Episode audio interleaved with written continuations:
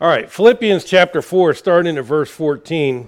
Paul writes, Notwithstanding, ye have well done, that ye did communicate with my affliction.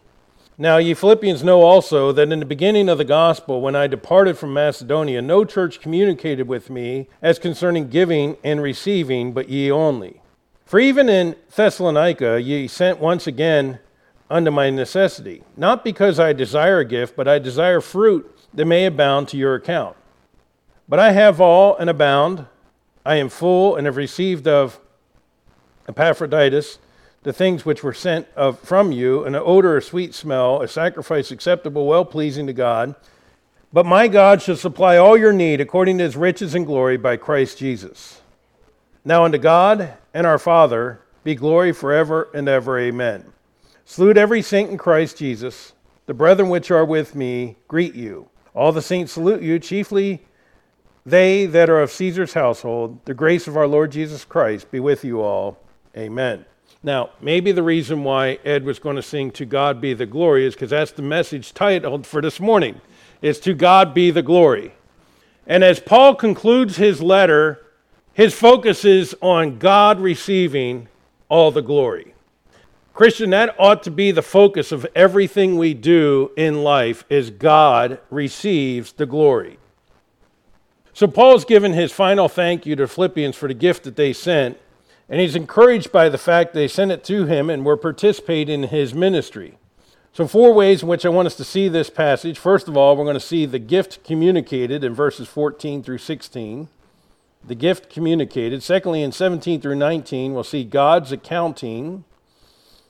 In verse 20, we'll see the glory belongs to God. And then we will conclude with the greeting to the saints in verses 21 through 23. But all we do, whether therefore we eat or drink, do all to the glory of God. Everything in life, Christian, needs to be done for God's glory. So let's ask for his guidance, please. Father, again, thank you for the songs we sung this morning and the testimonies this morning. Now I pray you'd help us to focus on your word and realize in all things and all we do needs to be for your glory. And we'll thank you for it in Jesus' name. Amen. Paul says, Notwithstanding, you have well done and you communicate with my affliction. So the gift communicated. We need to give as unto the Lord. Now, while the Philippians were raising the funds to give this gift, whatever this is, to help meet the needs of the Apostle Paul, they're doing it, yes, to help Paul, but ultimately as unto the Lord. Colossians 3 22 uh, and 24 Servants, obey in all things your masters according to flesh, not with eye service as men pleasers, but in singleness of heart, fearing God. And whatsoever you do, do it heartily as unto the Lord and not unto men, knowing that of the Lord you shall receive the reward of the inheritance, for ye serve the Lord. Now, in context, uh, uh, in Colossians, is talking about our work being done as unto the Lord. But again, all things. So, no matter whether we're giving or receiving or or working or whatever we're doing, everything I do has to have the ultimate goal of God's glory. So, that means even when I am on vacation or doing some recreational activity, the goal should not be for self gratification. The goal still should be for God's glory. You say, now, how does that work? All right. Did Jesus not tell his disciples at one point, after working very hard for a long period of time, that they needed to come apart for a while?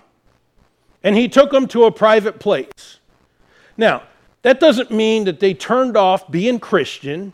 Doesn't mean that they turned off following Christ. It didn't mean that they turned off the goal of still God's glory. But sometimes the best thing we can be doing is resting. Okay? But we live in a society that lives for the recreation and the rest and the everything else and is doing it for self gratification, not for God's glory. By the way, I believe this is why American society has many of the problems we do because all we do is for self. We become a very selfish, self centered society, and it has permeated, unfortunately, even into the church where our thoughts are not about glorifying God, but are about pleasing self. So, in all things, needs to be done for God's glory. When we should give, we should not expect in return. Luke 14, 12 through 14. Then said he also to him that bade him, when thou makest the dinner or supper, call not thy friends, nor thy brethren, nor thy kinsmen, nor thy rich neighbors, lest they bid thee again, and a recompense be made to thee. But when thou makest the feast, call the poor, the maimed, the lame, and the blind, and thou shalt be blessed, for they cannot recompense thee, for thou shalt be recompensed at the resurrection, excuse me, of the just. Interesting principle being taught there.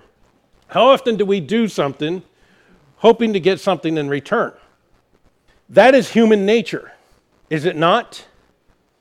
You know, our forefathers, when they established this nation and established our government, use that aspect of human nature to try to make government, okay, it's inefficient on purpose, but to run the best, if you will, pitting human nature against human nature, if you will.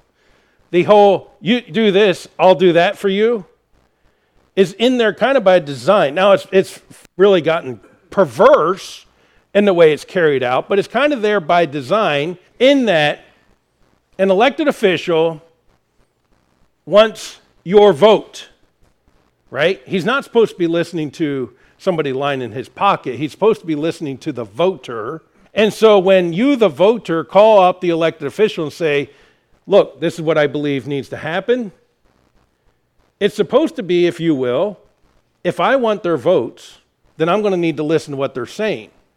You see what I'm saying? It, so it's kind of developed into the system, but what it has perverted into is the special interest groups of, hey, if you pass this bill, we'll give you a big contribution to your campaign. Okay, so it's become perverted, but understand that that was actually designed in the system to understanding the human nature is typically selfish, wanting for me and not truly to serve others. And so when we do something, we want something in return, right? How often have you heard somebody, or maybe you've even been the person, when you get a Christmas gift from somebody you didn't expect to get a Christmas gift from, now all of a sudden you feel like you owe them a Christmas gift? Okay, I understand, you know, you don't want to be discourteous, but at the same point, you shouldn't feel guilty. You know why? It was a gift. And if they gave it to get something, then they had the wrong motive for giving it in the first place. Right? So let's be careful in our giving. But our gift is not for man, but for God. Proverbs 19, 17. He that hath pity upon the poor lendeth unto the Lord, and that which he giveth will he pay again. Did not Jesus give the account of, he's saying that uh, you fed me, you, you clothed me. And they're like, Lord, when did we do that? He says, If you've done it to the least of these, you've done it unto me. So again, that is doing it as unto the Lord. And the Lord accounts it that way. And we'll talk more about that in a moment. But when we give, or whatever we do, do your absolute best. You know, there used to be in society a I'll use the term pride because I don't know what other term to use, in doing a job well done. There used to be a satisfaction, that's probably a better word, in doing a job well done. Now the problem is, is mediocre is good enough. I did the minimum required, I'm fine. That attitude is a very selfish attitude. Because if I'm doing it as unto the Lord, mediocrity is, mediocrity is not enough. It should be the absolute best. And everything I, should, I do should be the absolute best I can do it. Not just, meh, good enough. The interesting thing about serving God is that as we serve God, somebody else receives a benefit. You say, What are you talking about? Name for me one service for God that you can do that somebody else doesn't receive a benefit and you're doing it. Okay? So let's take a few things that I think are pretty obvious. So if you teach a Sunday school lesson, I hope you're doing that to the glory of God, right? But do not your students receive a benefit? If you are being a parent following the biblical principles, being a godly parent, you're doing that as unto the Lord, right? But do others, do your children receive a benefit? May I say, even more uh, greater, does not society receive a benefit? Does not the ones who will be here later today receive a benefit when you're rearing children godly? Yeah. we could go almost anything in life. If you are doing your work as unto the Lord, does not your boss receive a benefit? Isn't that amazing? That no matter what I do as service to the Lord, somebody else will receive a benefit for it. That's pretty amazing, I think, the way God designed that, don't you? So, Paul is writing this book of encouragement to the Philippians because they had encouraged him. And he's encouraged by their ministry. I want to again remind you of something. He says in verse 15, Now ye Philippians know also that beginning of the gospel, when I departed from Macedonia, no church communicated with me as concerning giving and receiving, but ye only. For even in Thessalonica you sent once again unto my necessity. Now, isn't that interesting? He had started churches in many areas, had he not? And some of these areas were quite wealthy. We've studied before about Corinthians, or Corinth rather, a very wealthy city. Macedonia, the whole region in which Philippi is, is a poor area, and yet guess who's the one that said, the Apostle Paul has a need. Let's take a collection and let's meet his need. I saw a video once of this guy that did a test of this idea that the most giving people usually are the ones that have a need themselves. And there's many ways in which you probably have seen this manifested, but one was the guy had like dollar bills taped to the inside of his coat. And he would tell people walking on the street, just take the money you need. The poor people would just take like 10 bucks and walk off. But the rich people would take everything he had there. Isn't that amazing? That, and again, it's, it's not, I'm not trying to be stereotypical, but it is very usual that those that have the need are the most giving people. Those that have are very selfish and want more. Which are you? Now, you don't have to be poor in order to be giving. And by the way, while some of us in this room may be classified by the government as below poverty level, I think that's really a misnomer. If you've, many in this room have been overseas and seen what true poverty is, and we are not it, okay? But again, our government trying to get everybody with a victim mentality you know, you have to call it something. So be, be wary of that. If you're discouraged, a way to overcome discouragement, obviously check your walk with God. Are you praying? Are you studying the Word of God? Are you being faithful to church? Are you doing those things? But let me tell you a way in which you can really, truly overcome discouragement is learn to serve others.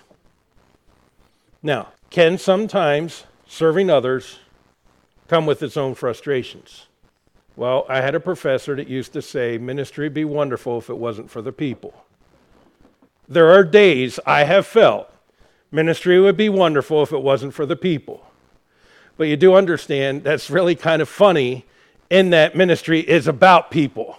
Learn to give to those in need. He says, You communicate with my affliction. That sounds very much like what he said back in chapter 3 in verse 10 when he talks about the fellowship of his sufferings.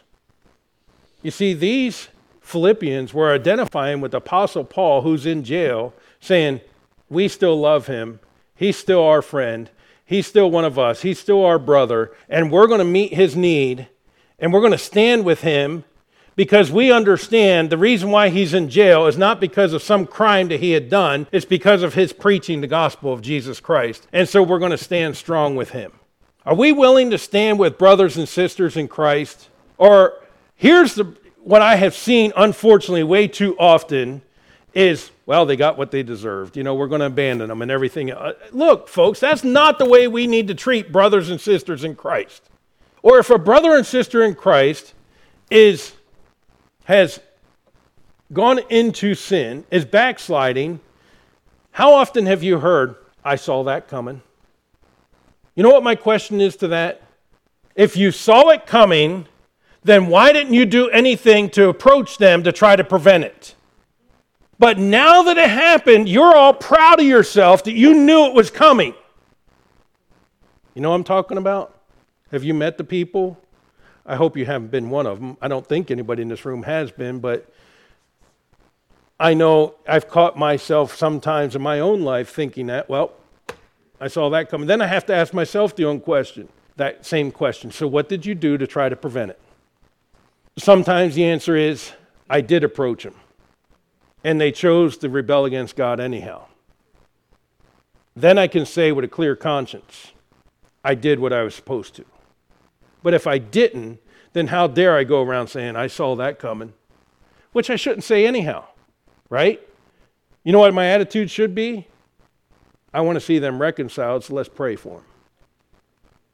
Let us now labor abundantly and give. Paul did not receive, again, from any others. Matter of fact, Paul even chides the Corinthians in 2 Corinthians 11 8. He says, I robbed other churches, taking wages of them to do you service. That's pretty harsh. But it was necessary because he's telling the Corinthians, other churches gave me wages so that I could come to you and preach the gospel, and now you're not even trying to help others in need. He's trying to get them to wake up. I will say this I am so thankful here at Freedom Baptist Church when we present a need that a missionary has or an evangelist has or whatever, that you guys step up to the plate and you say, let's help take care of that need. And I'll tell you what, and I don't say this to our credit because to God be the glory, okay? This church has learned to give a beyond our measure, beyond our capability, if you will. The same as what Paul was saying of the Macedonian churches. They gave beyond what they should have been able to give. I am thankful over the years this church has been that church.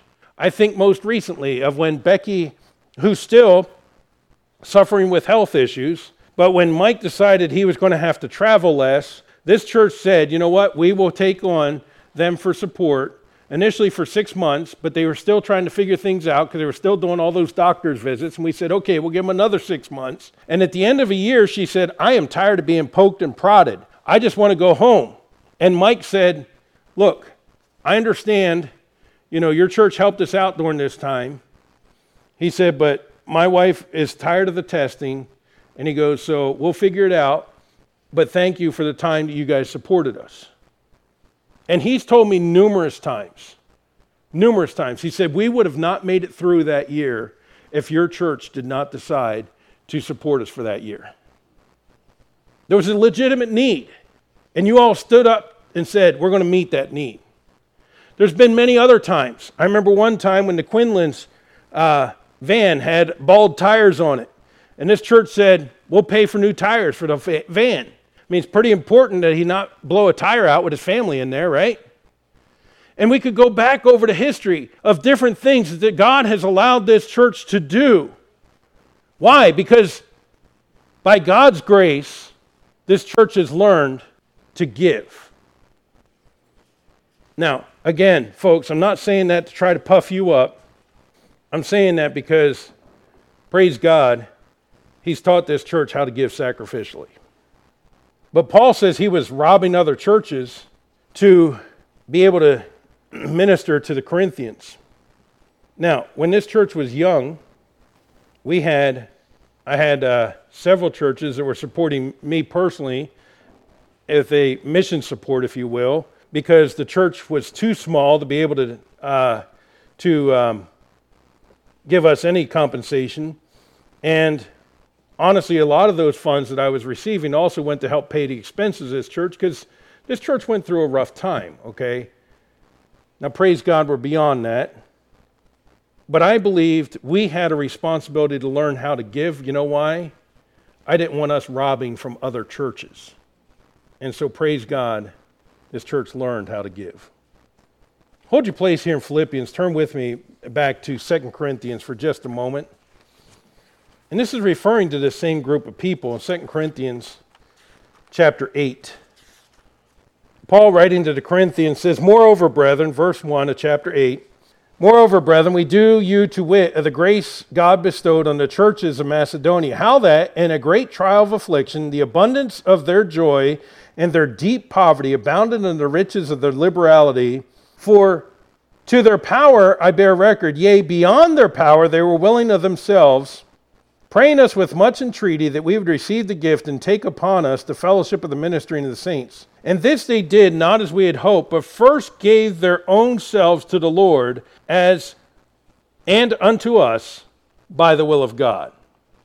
Paul says they first gave themselves to the Lord. And let me tell you, you want to learn the principles of God receiving the glory in all things and learning to be a giver, learning to be one who can be used of God, you've got to give yourself to God first. That's what he says to Macedonians, who happen to be, include this church of Philippi, did. They gave themselves to God first. Be surrendered to God completely. Allow God to have complete control of every area of your life. Not just partial areas, but every area of your life needs to be submitted to God. Then God used them beyond their power. And you know, it's interesting because when we come to Philippians 4 again, verse 19, but my God shall supply all your need according to his riches and, and glory by Christ Jesus. God will repay. You've heard it said many times we can't outgive God. Now, if your motive for giving to God is to get, then your motive is wrong. But I promise you this. I can promise you that if you give as God leads, I say as God leads because, again, I have said numerous times, I personally, and I'm not here going to criticize a church who does it this way, but I personally don't put thermometers or lighthouses or stuff like that with this numerical goal because what we ask when we're raising funds for missions or whatever, we ask each of you to pray and ask God what He would have you to give and then to give it not to try to reach some numerical goal. And I even had a missionary tell me once, he said, You need to put the lighthouse up there because then people will feel bad and they'll give more when we're getting close to the goal and they'll just go ahead and write that extra check. And I said, That's exactly why I won't do it, is because I don't want them to make an emotional decision, not that was not prayed about, and God won't bless because they just did it just to do it, to, to, because somebody put a goal up there. I said, I want them to pray about it and to ask God what to give and then to give according to that. He goes, Well, you'll never get more money then. I said, Well, show me in the scripture where it says that we should put a goal up there and then put, put an emotional decision in front of people and have them give that way, emotionally instead of prayerfully. And he couldn't give an answer. Now, that's my opinion. I'm not here judging a church that does it that way, okay? But I'll tell you one thing I don't want to do is create an emotional decision. You write the big check, and then when you're sitting there struggling with your bills, you're blaming God for it. It wasn't God's fault because you made an emotional decision, not a prayerful decision. Do you understand the difference? What I'm trying to say? But if you've prayed about it and God has led you to give that, then I can give you this assurance God will meet the need. Because He told you to give it, God is not going to lead you to do something okay, not, not audibly, but God lays, presses on your heart a number to give. And, and I believe once you have that and you are convinced this is what God would have me to do, you be faithful doing it because He laid it on your heart, He's going to meet the need. That's different than an emotional decision of, well, we're only $1,000 short. I'll just go ahead and write the check because God's going to provide somehow. So let's look at God's accounting, number two. We're going to run out of time. Not because I desire gift, but I desire fruit that may abound to your account. Paul was not wanting, he's not sitting there thinking, well, it's about time that church get their act together and send me something. No, rather, he was wanting fruit to abound on their account. Over the years, we have had, as I said, there were several churches who were supporting us financially and then uh, there was a church in Virginia came down and they painted this auditorium and painted the outside of the building. Yes, it needs it again. This was 14 years ago. And did some other work around here. And then there was another church came down and had that sound booth built, had the library built, painted the hallway. And then there was another church that sent a group of youth here to help us with a vacation Bible school. And then a fourth church did the same thing, sent a group here to do a vacation Bible school. There was another church from Missouri that came and helped us knock on 3,000 doors in Havelock, inviting them to a special service. And I could go on and on. May I say, when souls are saved through the ministry of Freedom Baptist Church, I believe God still accounts fruit to their account for what they did to help this church get to where it is today. God's accounting system, I think, is very amazing in that when you give to a missionary, when you give to the Youngs, or we give to the Stalkups, you know, as the Stalkups get this um, center to reach Muslims going in New York and people start getting saved, that's going to be fruit to your account for giving. That's going to be amazing when we get to heaven because we're going to be thanking others. Some who've been saved here through this ministry will be thanking those from other churches for the work that they did in this church. And There'll be, there'll be those who will then be Christian, no longer Muslim, amen. Uh, when we get to glory, from New York, who are going to come to you and say, Thank you for giving, because if they didn't have the funds, they wouldn't have been able to share the gospel with me. God's accounting is very amazing. And so, what Paul is reminding us is that we give, and yes, they receive a benefit. When we send a check to the Stalkups and we send a check to the Youngs, they do receive a benefit, okay? Because, you know, they have a place to sleep. They have, well, for the Youngs, it's a generator.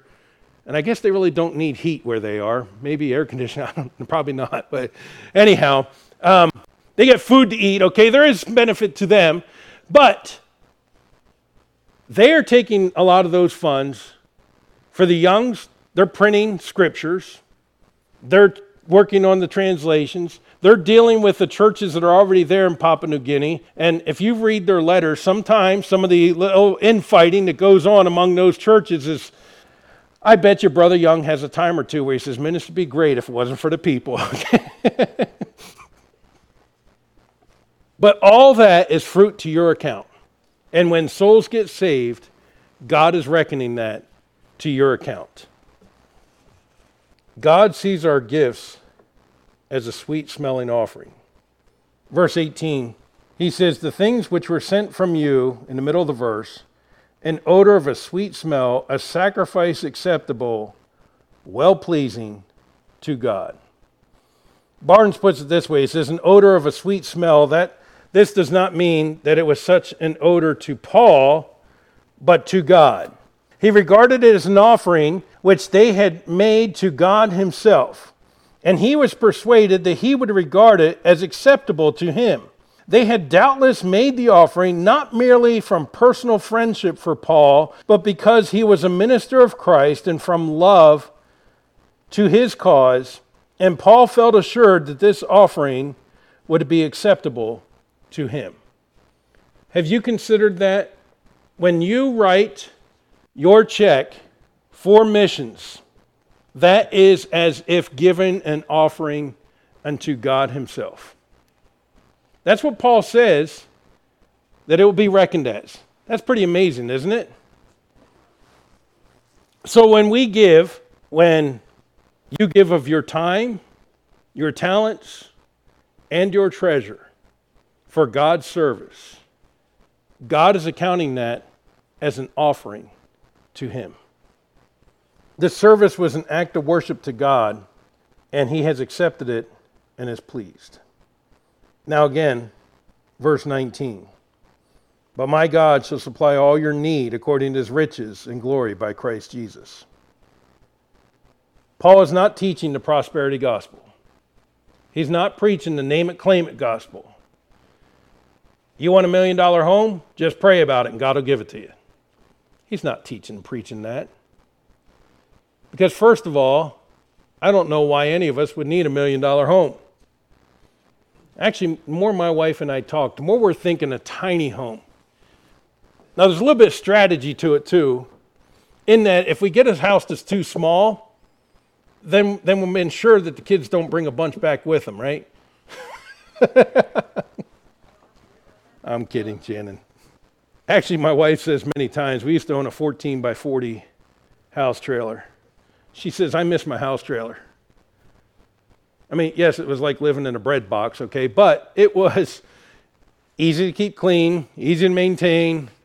It was pretty simple home, you know, didn't have a lot of complexity to it. Because, folks, when we really think about it, does what I have this side of glory as far as a home really matter? Now, look, some of you have been blessed with beautiful homes. I'm not saying that's not wonderful and good, okay? But I'll tell you what I'm looking forward to. There's a mansion on the other side. And from my understand of my home on the other side, it's not going to have the maintenance problems that these homes on this side have. That's going to be glorious, isn't it? That'll give us more time for praising our Savior, who's the one who deserves the glory anyhow. But God said He's going to provide all your needs. All your needs. Well, we really need to sit down and evaluate what is a need, what is a want. Because we as Americans have labeled a lot of wants as needs. And we need to understand God has promised to meet our needs, not our wants. But may I say, I have learned over time, because God is so good, God is so gracious, and just because He can, He throws in some of those wants sometimes. Isn't that amazing? Because, you know, He's only promised to meet our needs.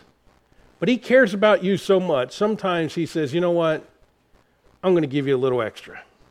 Some of those things that you desire, I'm going to give them to you. Isn't that wonderful? What a good God we serve. But you know, even if He didn't, it doesn't change His goodness and it doesn't change His character. And He still says, I will provide your needs. Now, what are my needs? Well, Jesus said, having food and raiment, therewith be content. Got clothes in your back? You got food? Now, this is hard, but according to what Christ said, that's what you need. The riches of heaven are available. He supplies your need according to his riches and glory by Christ Jesus. You've all heard he owns the cattle on a thousand hills, but he owns the hills that those cattle stand on. I mean, he owns it all. What is the riches of God? He has all resources available to him. Do you think God's ever concerned and worried how he's going to provide for your needs? Do you think he ever has to sit there and fret over it? He has all resources available to him. He's not short on supply. Too often we're short on prayer and faith. Our time is up. We're going to have to end there. But let's remember all the glory belongs to God the gift that was communicated, and God's accounting of the gift. Let us bow for word of prayer.